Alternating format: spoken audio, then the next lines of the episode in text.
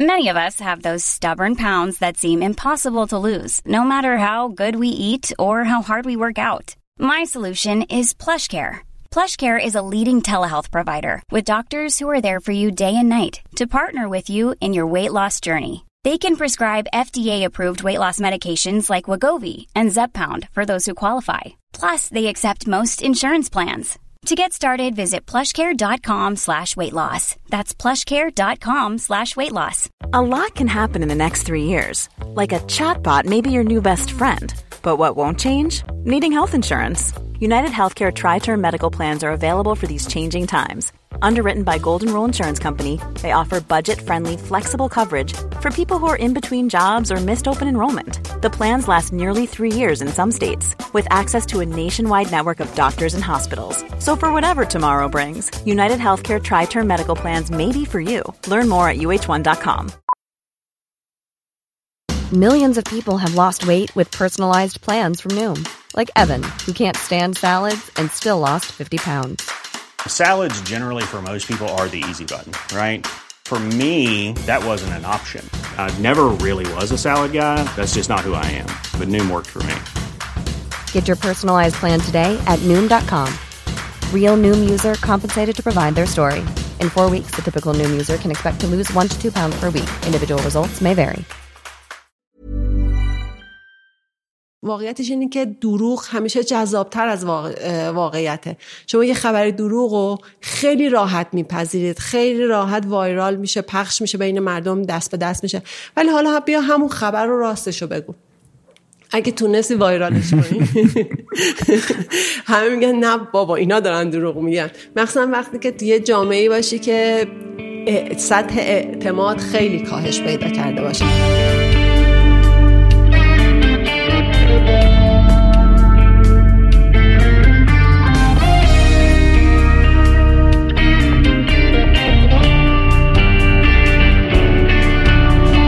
سلام، من فرهاد نگهدار هستم و شما به کارکسب گوش میدین. کارکسب پادکستیه که توی هر قسمتش ما متمرکز میشیم روی یه موضوع مرتبط با کسب و کار. همونطوری که توی اپیزود صفر این فصل گفتم، ما توی تیم کارکسب خیلی خوشحالیم که داریم دوباره پادکست تولید میکنیم و این مدتی که نبودیم خیلی دلمون تنگ شده بود. واقعا هم دمتون گرم که به همون پیام میدادین تو این مدت و میگفتین که منتظر کارکسب هستین.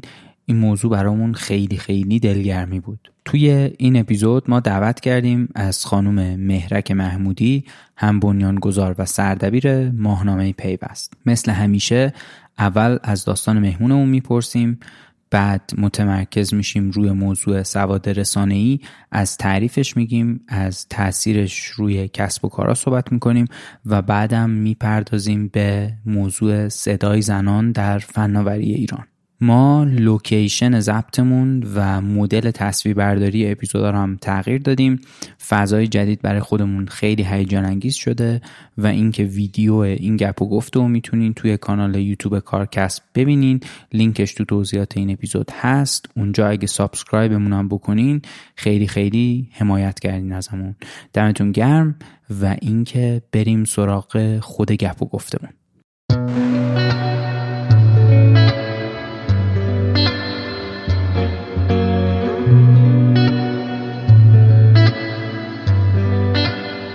برند مای لیدی بزرگترین و پیشروترین برند محصولات بهداشتی پریود تو ایران. این برند در تمام مدت فعالیت خودش تلاش کرده که نگاهش به مسئله پریود فراتر از تولید نوارهای بهداشتی با کیفیت باشه و علاوه بر این که بهترین محصولات رو برای مصرف تو دوران قاعدگی برای زنان ایرانی تولید میکنه، همیشه سعی کرده که راه حل‌های خلاقانه‌ای برای عادی سازی این موضوع تو جامعه پیدا کنه.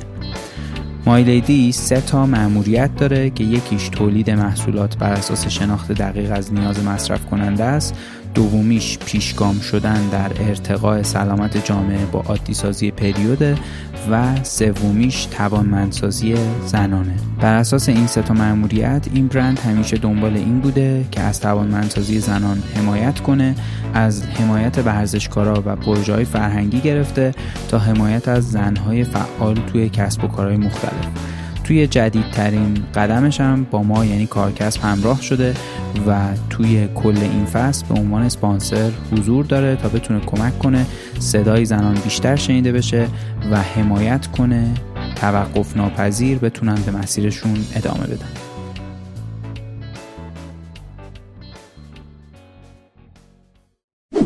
مهرک جان سلام، خیلی خیلی خوشحالم که در واقع امروز اینجایین و قراره در مورد این موضوع سواد رسانه‌ای و صدای زنان در فناوری ایران صحبت کنیم و خیلی خوش اومدین.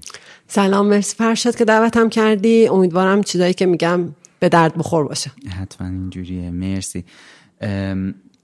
ما همه ی اپیزودامونو با در واقع داستان مهمونمون شروع میکنیم، اینکه چی شده که شما در واقع الان سردبیر پیوستین و اینکه چی شد که در جایگاهی هستین که هستین امروز.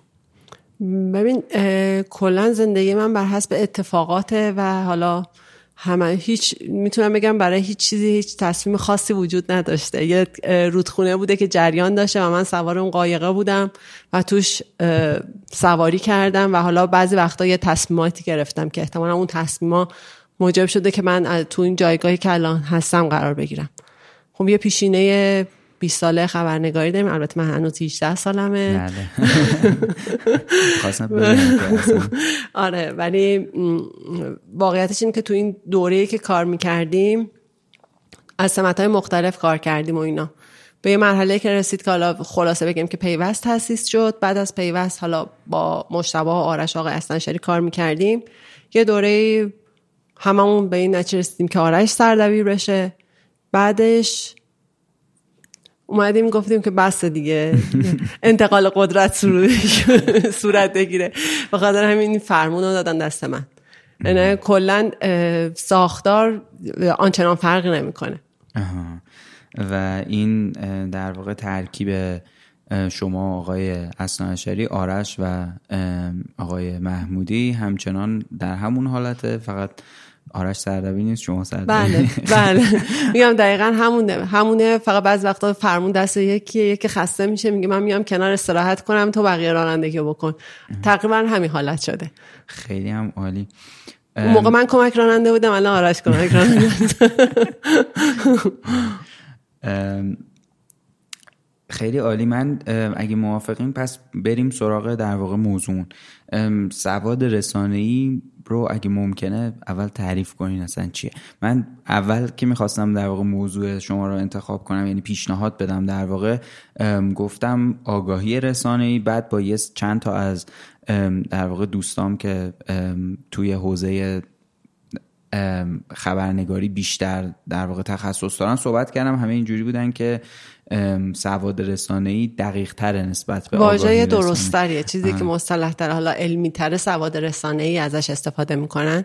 من اگه بخوام خیلی ساده بگم، سواد رسانه‌ای اینه که کسی هر کسی که داره یک محتوایی رو مطالعه میکنه، حالا قبلا فقط روزنامه یا اخبار رسانه‌های رسمی بوده، الان شبکه‌های اجتماعی هم جزوشونه، بدونه که این محتوا داره درسته یا درست نیست و از چه منبعی منتشر شده و خودش بتونه درست بودن یا درست نبودنش رو تشخیص بده. این به صورت خیلی ساده مفهوم سواد رسانه، یعنی بدونیم این اطلاع چجوری جمع‌آوری شده، چجوری در اختیارمون قرار گرفته و چقدر از واقعیت رو داره منتشر میکنه، منعکس میکنه و چقدرش هم بازخوردهای ذهن خبرنگاره. چون درسته که مثلا میگن تو خبرنگاری خبرنگار باید هیچ سوگیری نداشته باشه و همه خبرنگارا با این فرض که سوگیری ندارن خبر رو مینویسن، با این فرض محال، ولی در نهایت هر کسی که داره یه قلمی و یک جایی میچرخونه یک جا ناخودآگاه یک سو، سوگیری هایی داره. حالا کسی که داره اون محتوا رو، چه بگم محتوای ویدیویی، چه بگم محتوای نوشتاریه، اونو میخونه، باید درک کنه که این چجوری تولید شده و اون خبرنگاره یا اون رسانه این سوگیری چجوری بوده و اگه خودش بخواد به تجزیه و تحلیل برسه از کجاهاش میتونه استفاده بکنه. این خیلی تعریف سادهش بود. این با یه پیش‌فرضیه که در واقع شما این پیش‌فرض رو میذارین که خبر درسته، یعنی اون کسی که داره خبر رو تولید میکنه دنبال مثلا خبر جعلی نیست که تازه میگین که باید مخاطب ببین ببینه که این آره دیگه. این دقیقاً اینه که ما بگیم که یک اگر خ... این خبر که منتشر شده توسط رسانه‌های چارچوبدار منتشر شده و خبر درسته و که اشتباه نیست، فقط ممکنه سوگیری داشته باشه. ولی وقتی که در شرایط فعلی وقتی که دیگه رسانه فقط رسانه ای نیستش که حالا یا مکتوب باشه یا در چارچوب رسانه‌های رسمی باشه و هر کدوممون از به اصطلاح شهروند خبرنگاری مصطلح میشه، پس کسی که داره خبر رو گوش میده باید حواسش باشه که خبرهای نادرست هم بتونه تشخیص بده، که البته تشخیص خبرهای نادرست خیلی کار سختیه، حتی شاید برای خبرنگارها هم که دارن حرفه‌ای رو این حوزه کار میکنن گاهی این با مشکل مواجه بشه. خودشون هم وقتی میخوان تشخیص بدن که این خبر درسته یا نه با چالش مواجه میشن که حالا راههای مختلفی داره که چیکار باید بکنن. خیلی عالی. اگر موافقین یه مقداری بازش کنیم همین. ببین نگاه کن، مثلا یه یه خبر به دست من میرسه، چارچوب روزنامه‌نگاری به من میگه که این خبر رو که شنیدم حتی اگه منبع موثق باشه با سه تا فاکتور با سه تا منبع دیگه چک بکنم. اه مثلا برفرض یکی به من یه, یه اطلاعی میده که فلان نفر تو سازمان ایکس از کار برکنار شده یا اختلاس کرده، من حتی اگر اون به نظرم داره خبر درست میگه ولی من قاعدتا در مرحله اول نمیتونم اینو منتشر کنم. بعد زنگ بزنم به سازمان ایکس ازش بپرسم که آ فلانی اصلا اونجا هست نیست، واقعا اختلاس کرده یا نکرده. یه یه دونه کراس چک اینجا میکنم، یه کراس چک با یه جای دیگه میکنم، برفرض دستگاه نظارتی برفرض میگن حالا بهتر بهترین حالت اینه که با سه تا منبع چک کنی، حالا نشد با دو تا منبع، ولی در نهایت تایید این خبر رو بگیریم. مثلا اگه من اولی گفت این اختلاس کرده دومی هم گفت اختلاس کرده، میتونم بگم این هشتاد درصد پنجاه بیش بیش از پنجاه درصد خبرم درسته. ولی اگه اولی گفت این اختلاس کرده دومی گفت اختلاس نکرده، من حتما باید با منبع سومم چک کنم که بتونم چه اتفاقی میفته. اینو این میشه اینکه من به عنوان یک رسانه رسمی باید با چند منبع مختلف خبرمو چک کنم که ببینم این خبر درست هست یا نه. ولی خب خود ما ما خبرنگارها به خاطر اینکه تو این سیکل سرعت میافتیم، بعضی وقت برای اینکه من به عنوان یک رسانه اولین رسانه باشم که یه خبر رو منتشر میکنم، خیلی وقتا این چک کراس چک اول یا دوم یا سوم انجام نمیدم. در بهترین حالت یه, یه چک میکنم، اگر اوکی بود منتشرش میکنم، که بازم اینم خودش ممکنه که دردسر ایجاد بکنه. ولی خب دیگه این دنیا اینطوریه. اگه در واقع موافقین رو خود موضوع سواد رسانی و شما یه در واقع توضیح یه خطی دادین، یه مقداری بیشتر بازش کنین که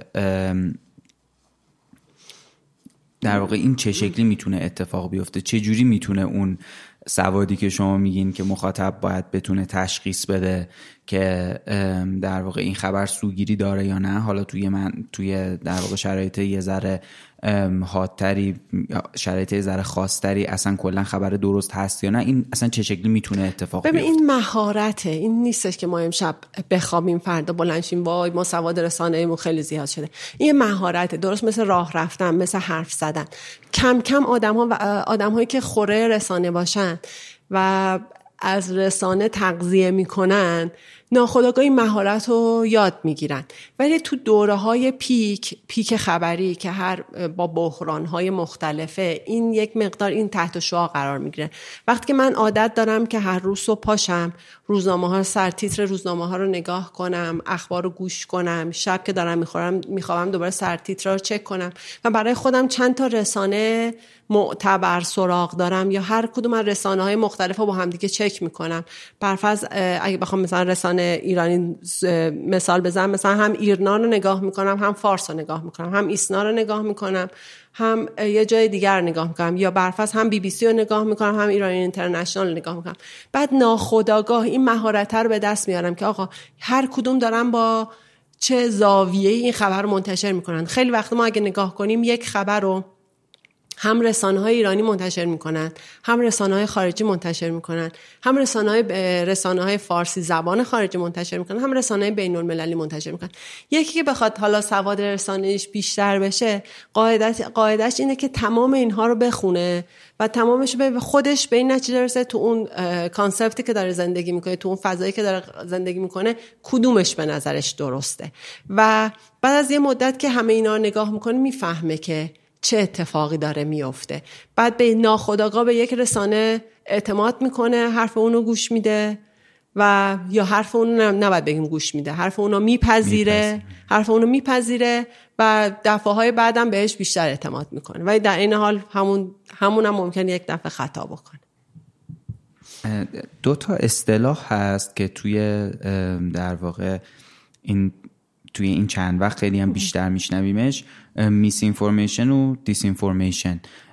حالا من فارسیاش هم دقیق نمیدونم چی میشه، ولی در مورد این دوتا هم اگه ممکنه یه مقداری صحبت کنید، چی هستن و چرا اهمیت داره توی همون دوران که شما بهش میگی پیک خبر؟ ببینید دیسینفورمیشن و میسینفورمیشن هر جفتشون میتونیم بگیم فیک نیوزن، خبرهای نادرستن، ولی از دو تا منشأ مختلف. دیسینفورمیشن خبر کذب عمدیه، میسینفورمیشن خبر کذب غیر عمدیه. ما تو شماره آخر پیوست اینو یکیشو دروغ پراکنی ترجمه کردیم، یکیش یو کجاگاه سازی که یک مقدار واژه سختیه، ولی چون که هیچ هی نمیشه واژه های انگلیسی و هی پشت سر هم استفاده کرد توی یک رسانه، به خاطر این باید ترجمه بشن. یکیشو خبر نادرست خبر نادرست خبر نادرست, نادرست یک... یا خبر اطلاعاتی که اشتباه منتشر میشه. بعد که اون میشه میس اینفورمیشن که خبر نا... کذب غیر عمدی. ببین خبر کذب غیر عمدی مثلا توی شبکه‌های اجتماعی خیلی رواج داره، به راحتی میتونیم مثلا باباتون یه چه خبری رو میبینه براتون فوروارد میکنه، بعد تو نگاش میکنی، خب میگه خب بابامه دیگه، حتما منبعش درسته، بابام که بهم نمیخواد من دروغ بگه، ناخودآگاه قبولش میکنی. ولی وقتی که برمیگردی میبینی نه، این مثلا این خبر واقعی واقعا این خبر درست نیست، این خبر اشتباهیه.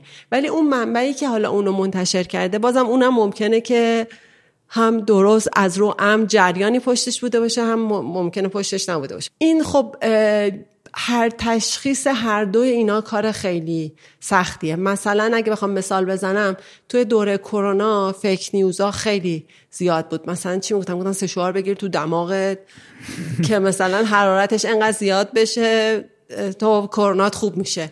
خب این کاملا مشخصه که این اشتباهه، ولی مردم اون دوره اول واقعیتش اینه که باور کردن، چون فکر گفتن این حرارت کرونا از بین میبره، پس چرا این ویروس این اتفاق میفته، باور کردن.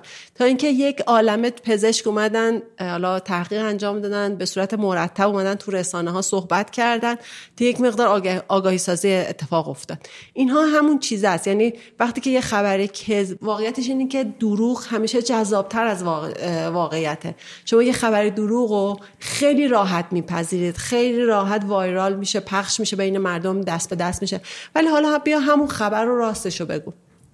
اگه تونستی وایرالش کنی همه میگن نه بابا اینا دارن دروغ میگن، مخصوصا وقتی که تو یه جامعه‌ای باشی که سطح اعتماد خیلی کاهش پیدا کرده باشه. اینو این واقعیتش اینه که خیلی سخته و این باید تو اعتماد مردم رو جلب کنی، تو باید به جذابترین شیوه های ممکن حقیقت رو بگی و اینکه تو بتونی ثابت کنی که این دروغه. این کار خیلی سختیه، واقعا کار خیلی سختیه و رسانه ها واقعیتش اینه که الان تو گرفتار جنگ با فیک نیوز ها، اخبار نادرستن. آره خیلی هم حالا داشتین صحبت میکنین، داشتم فکر میکنم جالب این تیکش، یعنی منطقش اینه که شما بیای یه کسی یه خبری میده اشتباهه، بعد یه کسی میاد یه خبری میده درسته، بعد میگه آقا اون درسته مثلا این اشتباه. ولی انقدر این حجم اطلاعات نادرست و اخبار جعلی زیاد زیاد شده که یه سری رسانه به وجود اومدن که کلا کارشون اینه که درستی سنجی اخبار انجام میدن یا فکت چک میکنن درسته. اخبار و مثلا یه کسی میاد یه حرفی میزنه که اشتباهه، بعد یه عالمه آدمی که در واقع کارشون فکت چکینگه باید برن کلی بررسی کنن بگن که چرا این اشتباهه. بازم آخر سرم باور نمیکنم، میگن نه بابا اون حتما اون اولیه درست گفته، مگه میشه اینقدر دروغ بگه؟ در صورتی که واقعا آره بابا خیلی راحت دروغ گفتن. آره آره این خیلی جالبه. حالا اینو میشه بگین که مثلا تاثیرش روی کسب و کارا یا در واقع اقتصاد چیه یه همچین چیزی؟ یعنی شما وقتی مثلا یه خبری میاد که نادرسته، ما مثالاش خب فکر کنم همه میتونن مثلا یه مس... یکی دو تا مثال دارن که یه کسی مثلا میگه آقا از فردا واردات ماشین مثلا قرار آزاد بشه، بعد یهو مثلا قیمت یه چهار دیت مثلا خودرو یا میره پایین یا میاد بالا، مثلا یه تاثیرای اینجوری ممکنه داشته باشه. تاثیرش رو قیمت خودروها دیدیم، روی حالا گوشی‌های تلفن همراه دیدیم و واقعیتش اینه که بعضی وقتا روی سلامتی تو دوره کرونا دیدیم. این اطلاعاتی که در مورد واکسن و اینا منتشر میشد واقعا تاثیرگذار بود. حتی روی جریان‌های اجتماعی دیدیم یه خبری منتشر میشه که دروغ، بعد حالا حتی وقتی که میخوای تو تکذیبش کنی بگی آقا این اینطوری نیست راسته، اینقدر جریان‌های اجتماعی تو رو به سوگیری محکوم میکنن تو نمیتونی بگی این کار اشتباهه. مثلا تو حفظ محیط زیست الان یه جریان خبری هستش یا چیز هست که آدم باید به همه گربه‌های تو خیابون غذا بده، حالا بیا اینو بگو آقا این اطلاعات نادرسته، این درست نیست، تو داری به سیکل جریان زیست شهری صدمه میزنی، به تو ناخودآگاه تو محکوم میشی محکوم میشی که تو حیوان دوست نیست. حالا تو نمیتونی ثابت کنی که آقا من حیوان دوست دارم. یه چرخه طبیعت فقط گربه نیست، فقط سگ نیست، یک چرخه کامله که همه اینا به هم وصله و تو با دستکاری یک نقطه داری یک بخش دیگر رو از بین میبری. این خیلی واقعیش این که تو خبر راست گفتن خیلی کار سختیه و این تو به جریان درست یه چیزی رو هدایت کردن خیلی کار سختیه و این که تو مردم چجوری اینو قبول بکنن. کنین تو همین اخبار دروغ یک شب اعلام میکنن که واردات ماشین فردا آزاد میشه. پارسال این اتفاق افتاد، پیرسال این اتفاق توی دوره‌های خاص اتفاق افتاد، ولی در صورتی که اصلا اینطوری نبود. ولی تا وزارت سمت اومد به خودش بیاد آقا این خبر کجا بود، از کی گفته، چی کار کرده، چه اتفاقی افتاده، خودش یه ماه گذشت. بله. بعد هیچ کس هم نمیدونست من به این خبر کجاست، کینو اعلام کرد، اولین دفعه کینو نوشته، همه از هر کس میپرسیدی آقا اینو کی گفته، میگفته من اینو خوندم. بگه میشه اینو یک جای خونده، پس معلومه که یه اتفاقی پشتشه. حالا میشه گفتش که نمیدونم برفه از حال چیزایی که میگم نمیدونم یه سری وارد کننده میخواستن ماشینو بیارن، یه سری دلال بودن، هر کسی به, با... به واسطه سود شخصیش میتونه این کار رو بکنه. خیلی از این اتفاقا زیاد میفته ولی واقعش این که مبارزه کردن یا حالا مانع شدن برای انتشار اینم تو در شرایطی که شبکه‌های اجتماعی اینقدر گسترده شدن کار خیلی سختی. هر کس خودش باید سطح سواد رسانه‌ایشو افزایش بده که بدون این خبره درسته یا نه.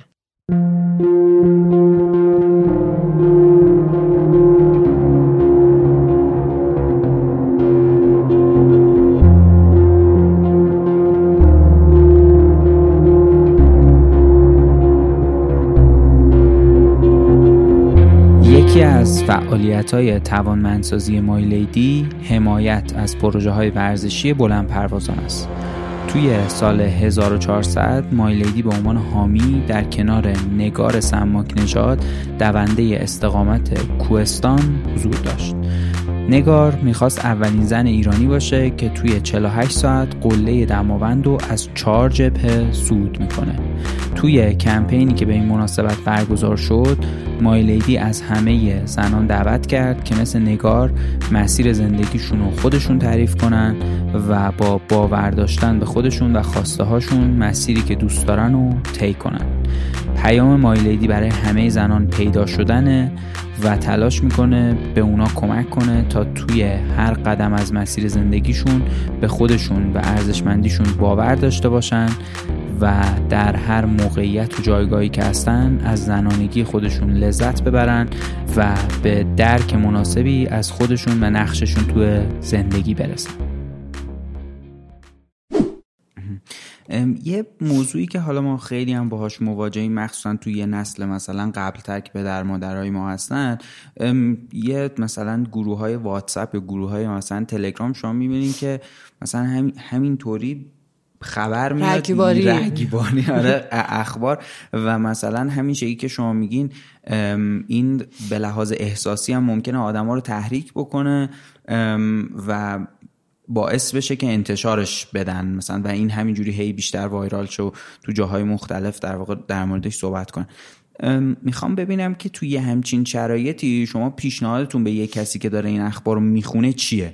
یعنی چی کار بکنم؟ فرض کنید من نشستم دارم مثلا یه سری این اخبار رو نگاه میکنم، خیلی هم به نظرم جالبه و مثلا تمایلم دارم انتشارش بدم. در مرحله اول دستتون از روی کلید انتشار بردارید، بهش فکر کنید بهش فکر کنید با دو سه تا منبع دیگه یه جای دیگه برید نگاهش کنید، ببینید به غیر از اشخاص که گذاشتن ببینید چه جاهای دیگه ای گذاشتن.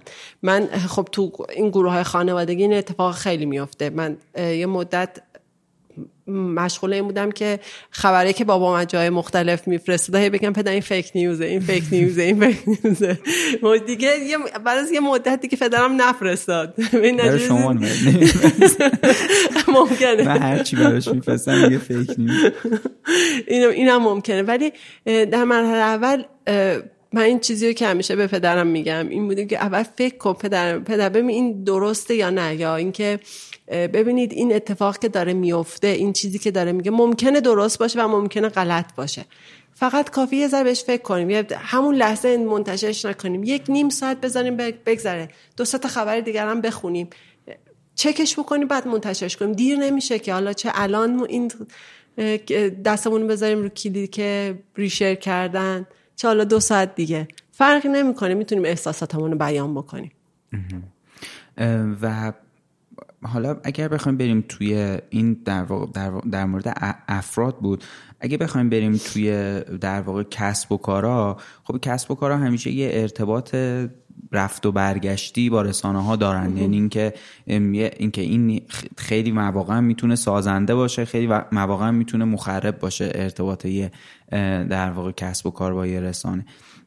حالا توی این کسب و کارهایی که یه ذره تو حوزه مثلا تکنولوژی هم بیشترن بیشتر با رسانه ها دوستن، من اگه اینم توضیح بدین که چرا اینجوریه بعدن خوبه، ولی میخوام بدونم که مثلا برای کسب و کارا پیشنهادتون چیه؟ چون به هر حال اونام این اخبار روشون تاثیر میذاره و ممکنم هست که مثلا ارتباطشون رو یه جایی یه جایی با رسانه ها حالا بیشتر یا کمتر بکنه که من این بیشتر سوالم از شماست که ممکنه بکنه یا نه، ولی پیشنهادتون برای کسب و کارا چیه؟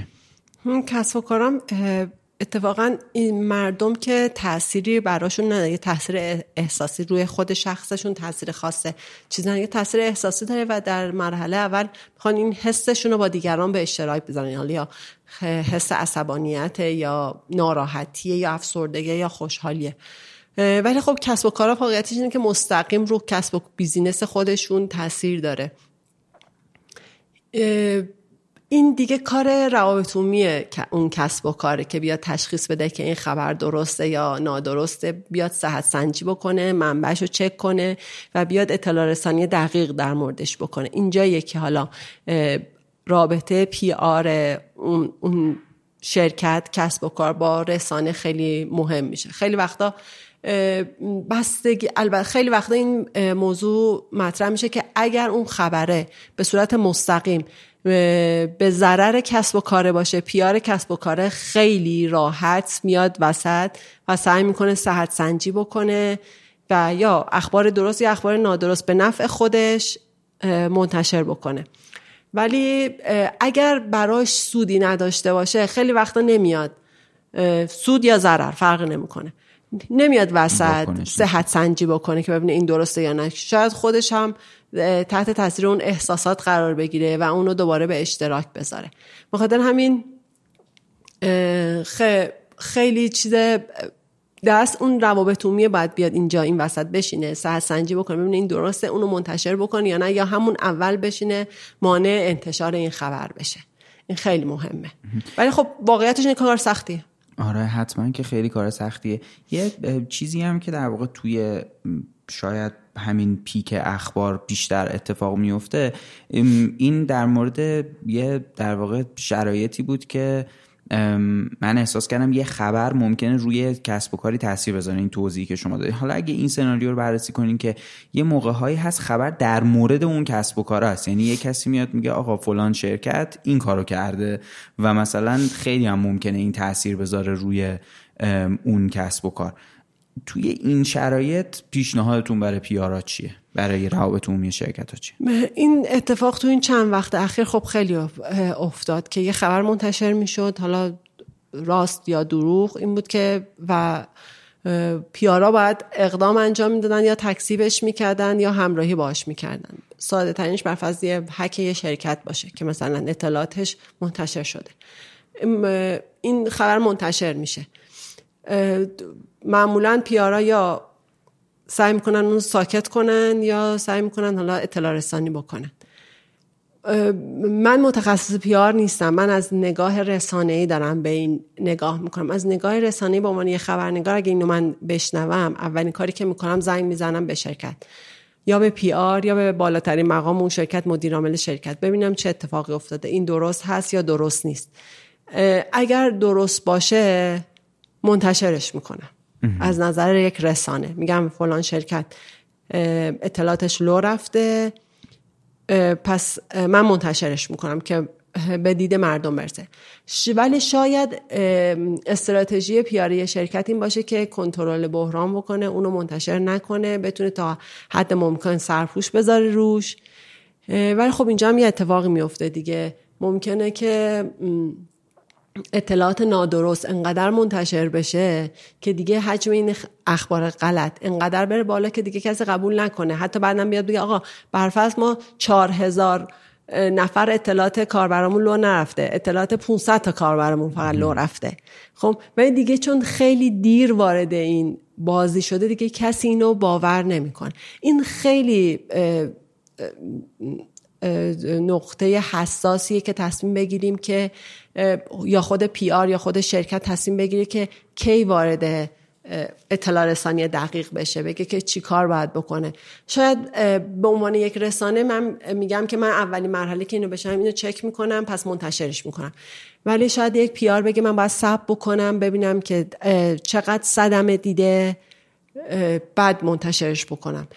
ولی شاید هم یه گزینه خوب این باشه که اول بیاد اطلاع رسانی میکنه آقا داریم بررسی میکنیم که این اتفاق افتاده یا نه، هنوز نمیتونیم بگیم که واقعا افتاده یا نه، و سعی کنن تو دوره‌های زمانی مشخص اینو اطلاع رسانی بکنن. مثلا دوره اول که مثلا همه بهشون تماس میگیرن، باشون میخوان ارتباط برقرار کنن که اتفاق افتاده، بیاد بیاد حالا کنترل بکنه شرایطو، بگه آقا دارم بررسی میکنم که اتفاق افتاده یا چقدر درصد افتادن، چقدر آسیب دیده. تو مرحله دوم آقا این اتفاق افتاده کنترلش کردیم، بعد از جمع و جورش کردیم. مرحله سوم آقا انقدر به صورت ریز ریز، اگه به صورت ریز ریز اطلاعات داده بشه ناخودآگاه حس کنجکاوی آدم‌ها ارضا میشه و دیگه چیز نیست دیگه دیگه قابل مدیریت دیگه هم قابل مدیریت بحران کامل. I'm Sandra, and I'm just the professional your small business was looking for. But you didn't hire me, because you didn't use LinkedIn Jobs. LinkedIn has professionals you can't find anywhere else, including those who aren't actively looking for a new job, but might be open to the perfect role, like me. In a given month, over seventy percent of LinkedIn users don't visit other leading job sites. So if you're not looking on LinkedIn, you'll miss out on great candidates like Sandra. Start hiring professionals like a professional. Post your free job on linkedin dot com slash achieve today. Hey, Dave. Yeah, Randy. Since we founded Bombas, we've always said our socks, underwear, and T-shirts are super soft. Any new ideas? Maybe sublimely soft. Or disgustingly cozy. Wait, what? I got it. Bombas.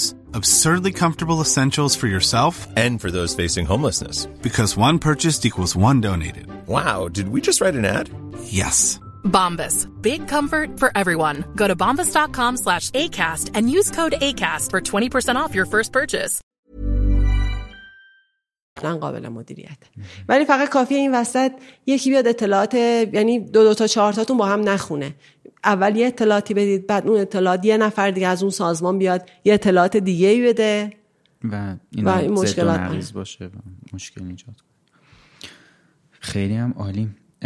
ما در واقع موضوعمون بود سواد رسانه‌ای و صدای زنان در فناوری ایران. اون این تیکه دومش بیشتر به خاطر اینه که شما خب تو حوزه فناوری اطلاعات در واقع پیوست بیشتر فعالیت میکنه و میخواستم که یه مقداری به این تیکه دومش بپردازیم، به صدای زنان در فناوری ایران.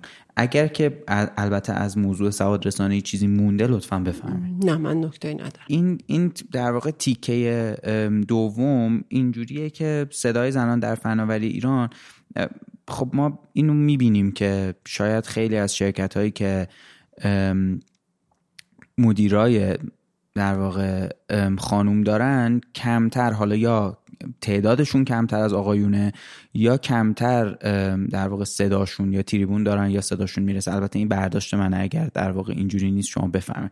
ولی اینو میخواستم که حالا شما به عنوان یک کسی که سردبیر یه رسانه تو حوزه فناوری و احتمالاً با تمام افرادی که تاثیرگذارن تو حوزه فناوری اطلاعات ایران ارتباط داره، شما اینو چجوری میبینید؟ ببین نگاه کن، وقتی که ما داریم آمار بین المللی رو نگاه میکنیم، مثلا چند وقت پیش پیوست گزارش داد که محیط کسب و کارها از نظر حقوقی قانونی چقدر برای زنان مناسبه، تو سطح بین المللی یو ان منتشر کرده بود و اینا، که ایران جزو چهار کشور قعر جدول بود.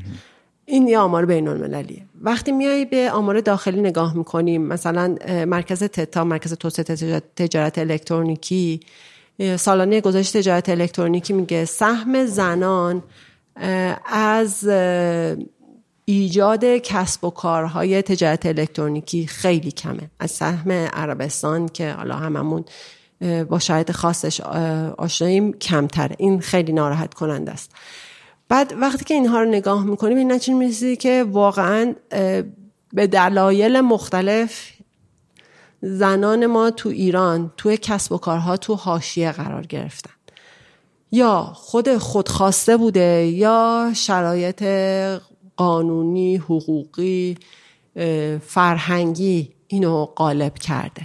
به هر حال اینو خانم داننده تو یکی از جلسات گفت، خدا رحمتشون کنه، گفتش که وظیفه اول زنان فرزند آوریه.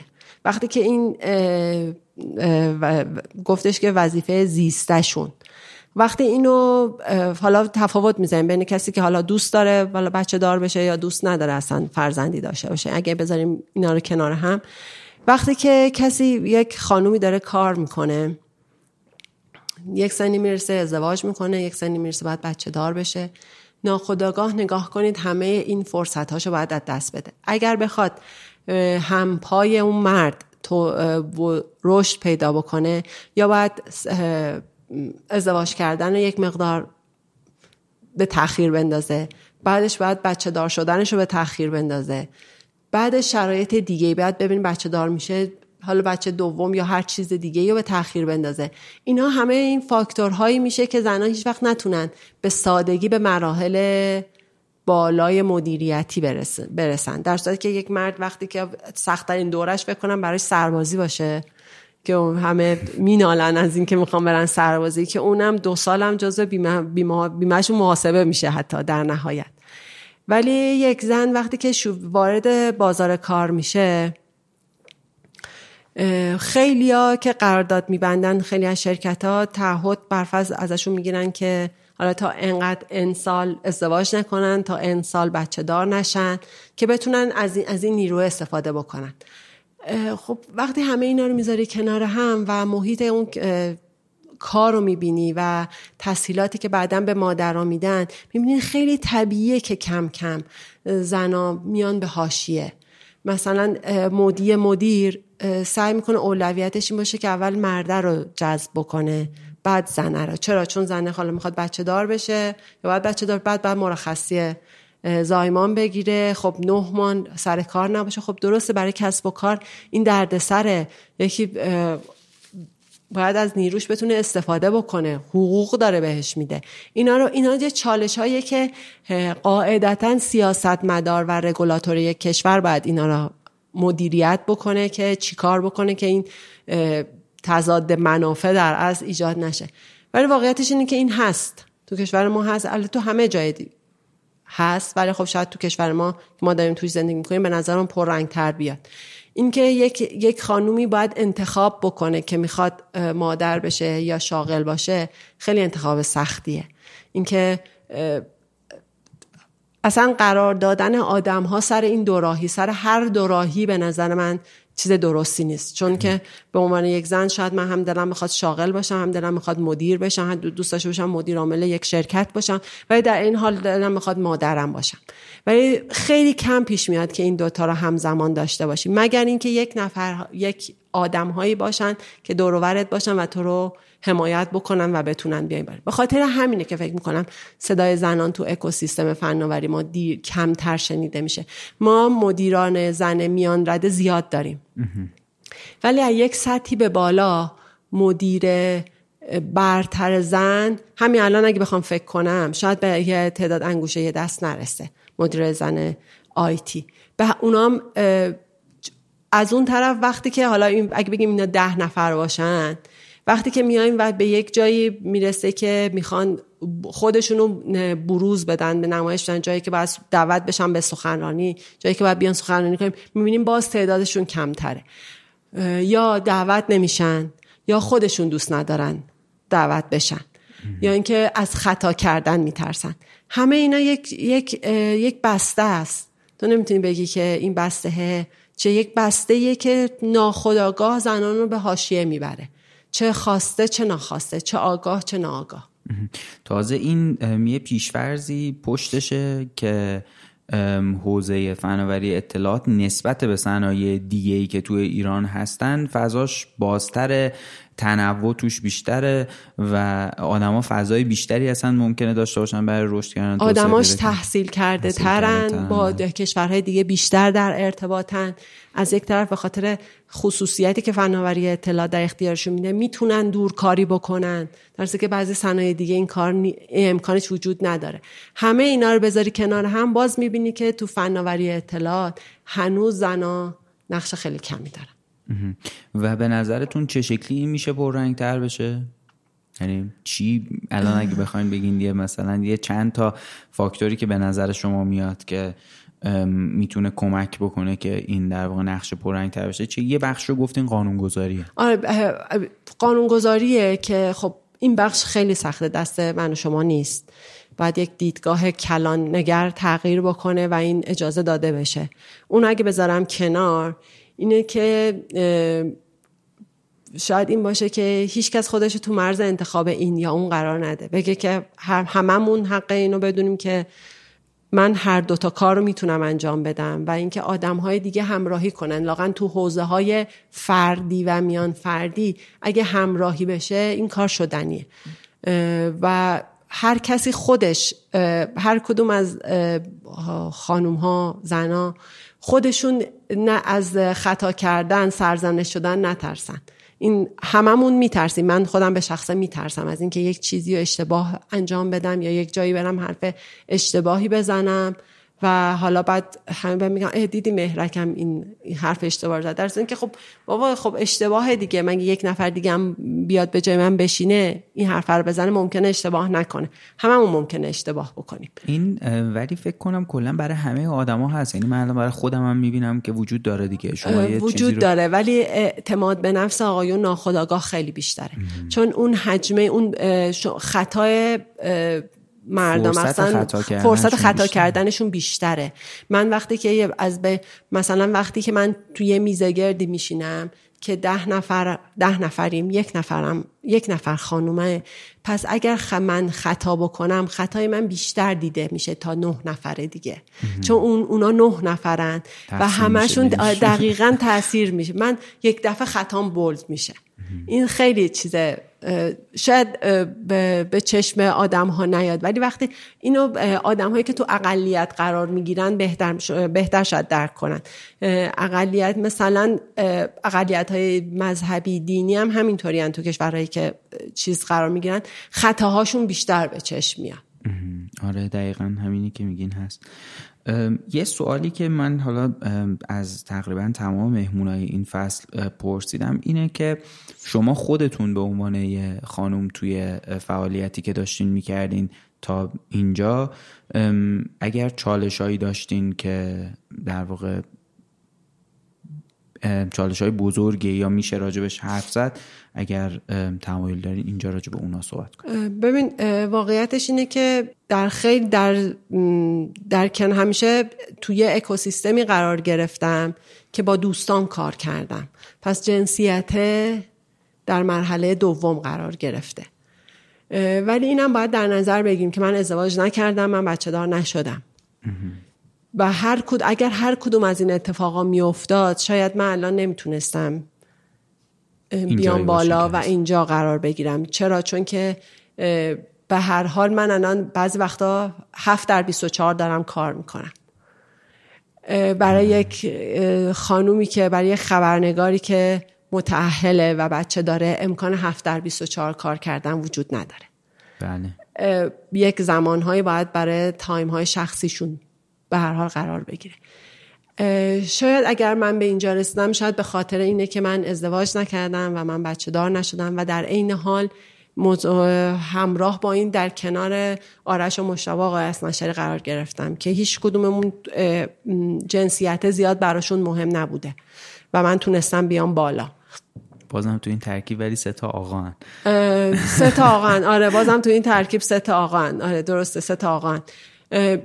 من نگاه میکنم خبرنگارای اون موقعی که من شروع کردم خبرنگارای خیلی بهتر از منی بودن که خانم بودن و من از اونها یاد گرفتم و شاید اونها هم اگر ازدواج نمی کردن اگر بچه دار نمی شدن الان تو جایگاه های خیلی بهتری قرار داشتن و شاید اونها ارزش های دیگه ای داشتن، ارزش های خانواده براشون خیلی مهمتر بوده. اون چیزی که در واقع برداشتم از حرف شماست اینه که میگین یه موضوعاتی مثل بچه دار شدن و مثل در واقع ازدواج میتونه محدودیت بزرگ باشه برای خانوما، ولی از نظر محیطی که یه بخش دیگه هم از در واقع این موضوع محیطه، شما توی یه محیطی بودین که چالش محیطی نداشتین. چالش محیطی نداشتم، من در یک محیط امن کار کردم تو این سالها. خب این خیلی مزیت بزرگه که من هیچ وقت احساس خطر نکردم. این پنجاه درصد قضیه است واقعا. من من پنجاه درصد قضیه رو کاملا داشتم، شانس آوردم. این به خاطر همینم همیشه شاکرم. خیلی هم عالی. روی این در واقع دو تا موضوع سواد رسانه‌ای و صدای زنان تو فناوری ایران چیز دیگه ای هست که دوست داشته باشین اضافه کنین، یا مثلا اگر که موضوع دیگه ای دارین که اصلا ربطی به این موضوع ما نداره، چون اینجا دیگه تیکه آخر پادکستمونه. آره نه واقعیتش اینه که فکر کنم همه موضوعاتی که بعد گفته میشد و گفتیم. خب به هر حال من خبرنگارم، خیلی هرم قربونه خبر میرسم، سریع سر لپم لپ مطلب میگم، زیاد اهل متول نویسی نیستم. ولی اگه بخوام یه جای چیز کلی بگم اینه که تو تو دوره خبرنگاری هم نگاه میکنیم ورودی زنان برای خبرنگار شدن خیلی بیشتر از ورودی پسران برای خبرنگار تو شدن دانشگاه. تو دانشگاه ها و در نهایت تو بازار کار. ولی اتفاقی که میفته اینه که خبرنگارهای مرد راحت‌تر به بالا پله های ترقی رو میرن، در صورتی که خبرنگارهای زن بعد از یک مدتی ناخودآگاه کم کم کم رنگ میشن. این برای من به عنوان زن همیشه ناراحت کننده است. آره ناراحت کننده که خیلی هست. یه سری دلایلش هم توضیح دادین. به نظرم حالا حداقل تو مرحله اول این شکلیه که آدما وقتی نسبت به یه موضوعی آگاه میشن، چون یه موقعی هست شما میگین اصلا یه هیچ تصوری ندارین از این که این تفاوته. یه, یه مرد ممکنه هیچ تصوری نداشته باشه ها. یه آقایی فکر کنه که خب چون چون شما وقتی تو اکثریتین خیلی دغدغه های اون تیکه اقلیت رو ممکنه متوجه نباشین، ولی تو مرحله اولش فکر کنم آگاهیه دیگه. یعنی شما اول بدونین که اینجوری هست، بعد بدونین و... چه اتفاقی داره میفته. خیلی ممنون. مرسی مهرک جان که وقت گذاشتین. بس تنها کنه منو دعوت کردین. ها خواهش میکنم. خیلی به نظرم یعنی حداقل گپمون برای خود من که خیلی لذت بخش بود و امیدوارم که حالا یه فرصت دیگه دوباره بشینیم با هم راجع به یه موضوع دیگه گپ بزنیم. امیدوارم. امیدوارم وقتی حرف بزنیم که این مشکلات برطرف شده باشه. امیدوارم. مرسی. دست درد نکنه. مرسی ممنون.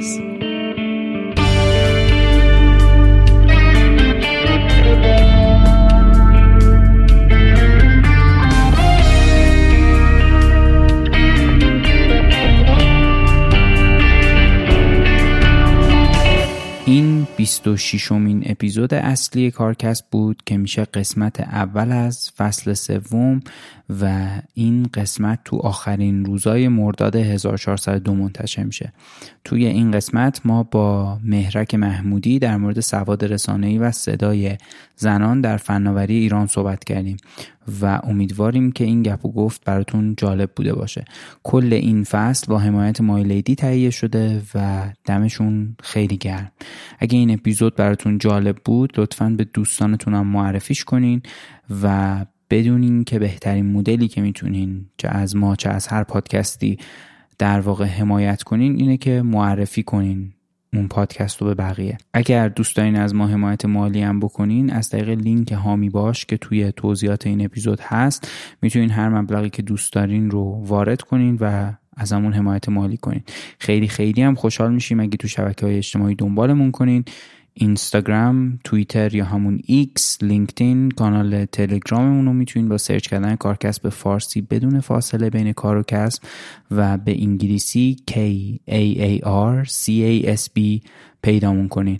توی کست باکس، اپل پادکست، تمام شبکه‌های اجتماعی و از طریق ایمیل هم میتونین نظراتتون رو برامون بنویسین. ایمیلمون هم توی توضیحات این اپیزود هست. امیر میرزا علیخانی همه کارهای مربوط به هویت بصری و طراحی گرافیک رو انجام میده. شاهین بهنامیان تمام ویدیوها رو چه توی شبکه‌های اجتماعی و چه توی یوتیوب میسازه. موزیک کارکسب و تنظیم پادکست‌ها با نامی جمشیدی مقدمه. مهیار کاکایی کارهای وبسایت رو انجام میده و محدث رایجی مسئولیت دیجیتال مارکتینگ رو داره و شبکه‌های اجتماعی رو هم مدیریت میکنه. دمتون گرم که به کارکسب و کلا پادکست فارسی گوش میدین و امیدوارم که هر جا هستین خوب باشین.